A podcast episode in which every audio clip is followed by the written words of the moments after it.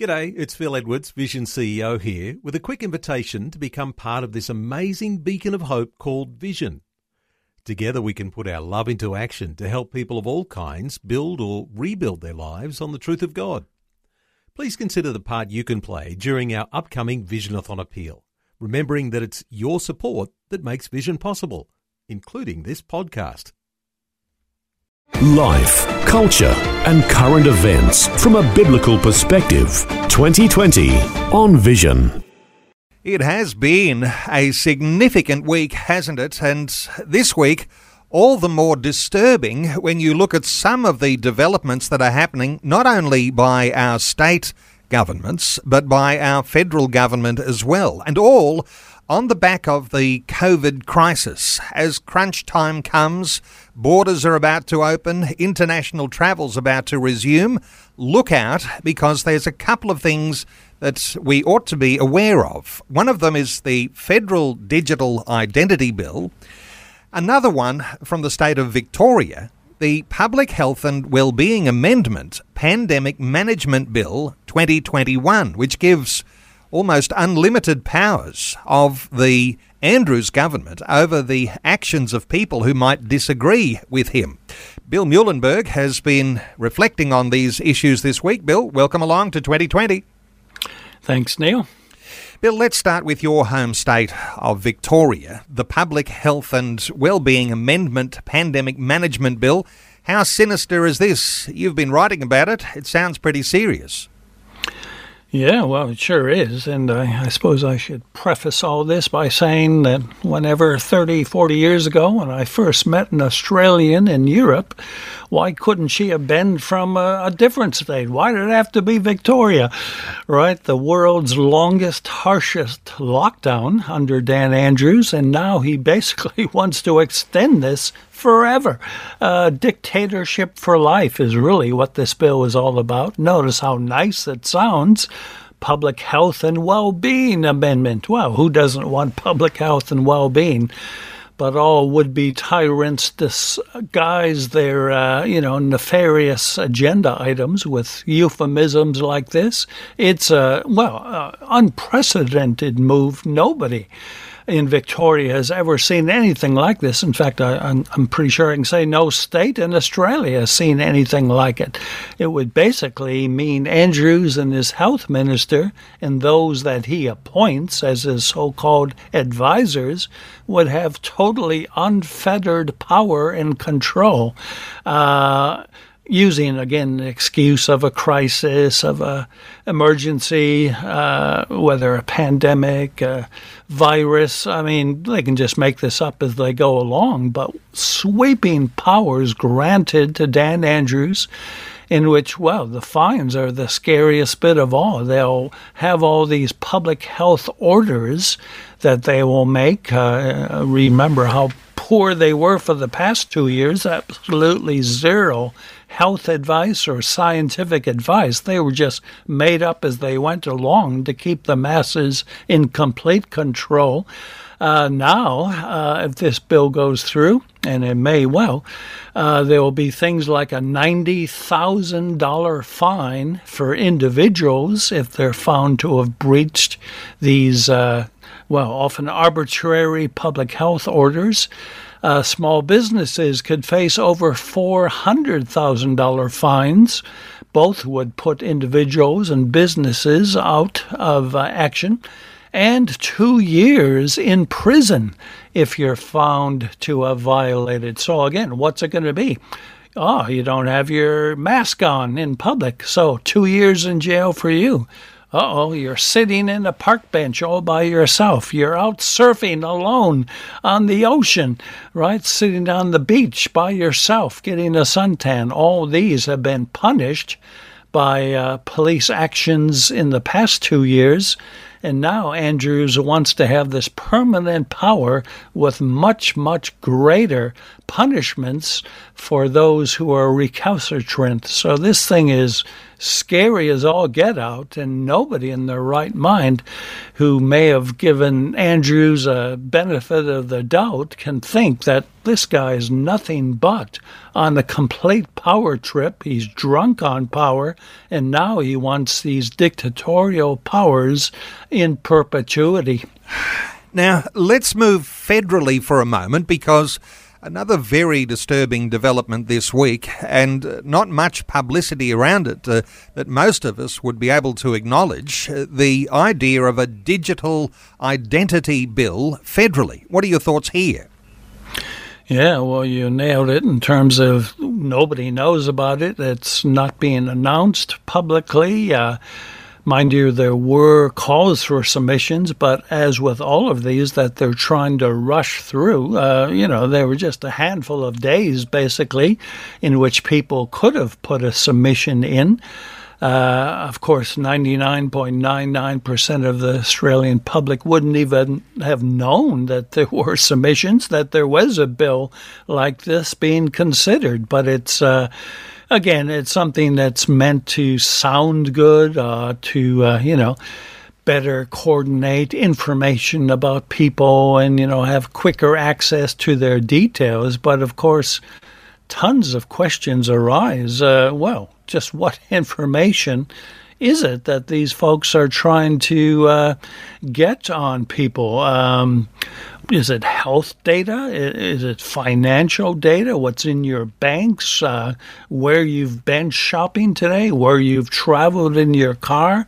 Just what in the world is the information that they're going to have? And then who's going to get the power and access to all this digital information about individual citizens? It really is sounding like the very thing we've talked about before in communist China. They're social credit system, which is based on a massive surveillance state. They know everything and every movement about the people. And if their people are found to do things that the Communist Party does not like, they will be uh, punished accordingly. So one can only ask uh, will we see similar kinds of outcomes with the proposed Australian legislation? If we're looking for parallels, and you identify China, Communist China, and their social credit system, and it's a system of control. So, this system of control looks like it's well and truly on its way to Australia. Historic precedents, Bill, is this something that you can reflect on? Is there other times in history or other elements that we can say this is very similar and very scary? Well, yeah, sure. I mean, well, simply look at the past two years in terms of surveillance and identity checks. And, you know, you can't walk into a shop, get a drink at a pub, or uh, go into a store without uh, notifying people with your little QR code. So, in a sense, it's already been happening uh, here in the last two years, and, and it's just a question how much more. Will there be uh, facial recognition technology as part of all this?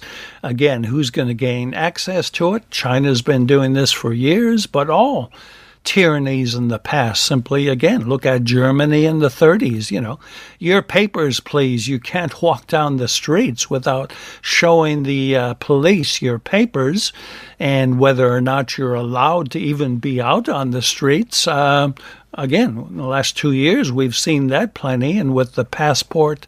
Uh, vaccination passports, the mandatory vaccinations. Uh, well, there's just no end. Uh, again, New South Wales has been better at this. Uh, come December 1, in theory, their two tiered society, their segregation based on vaccination status is supposed to come to an end.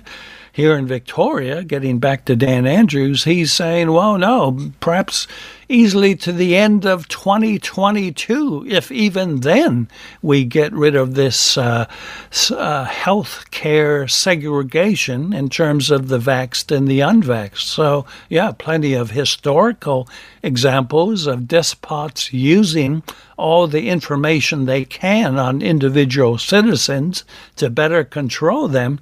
So, even if some of our uh, politicians here in Australia have good intentions with this, well, good intentions alone do not cut it. We've already seen violations of similar statewide situations like this.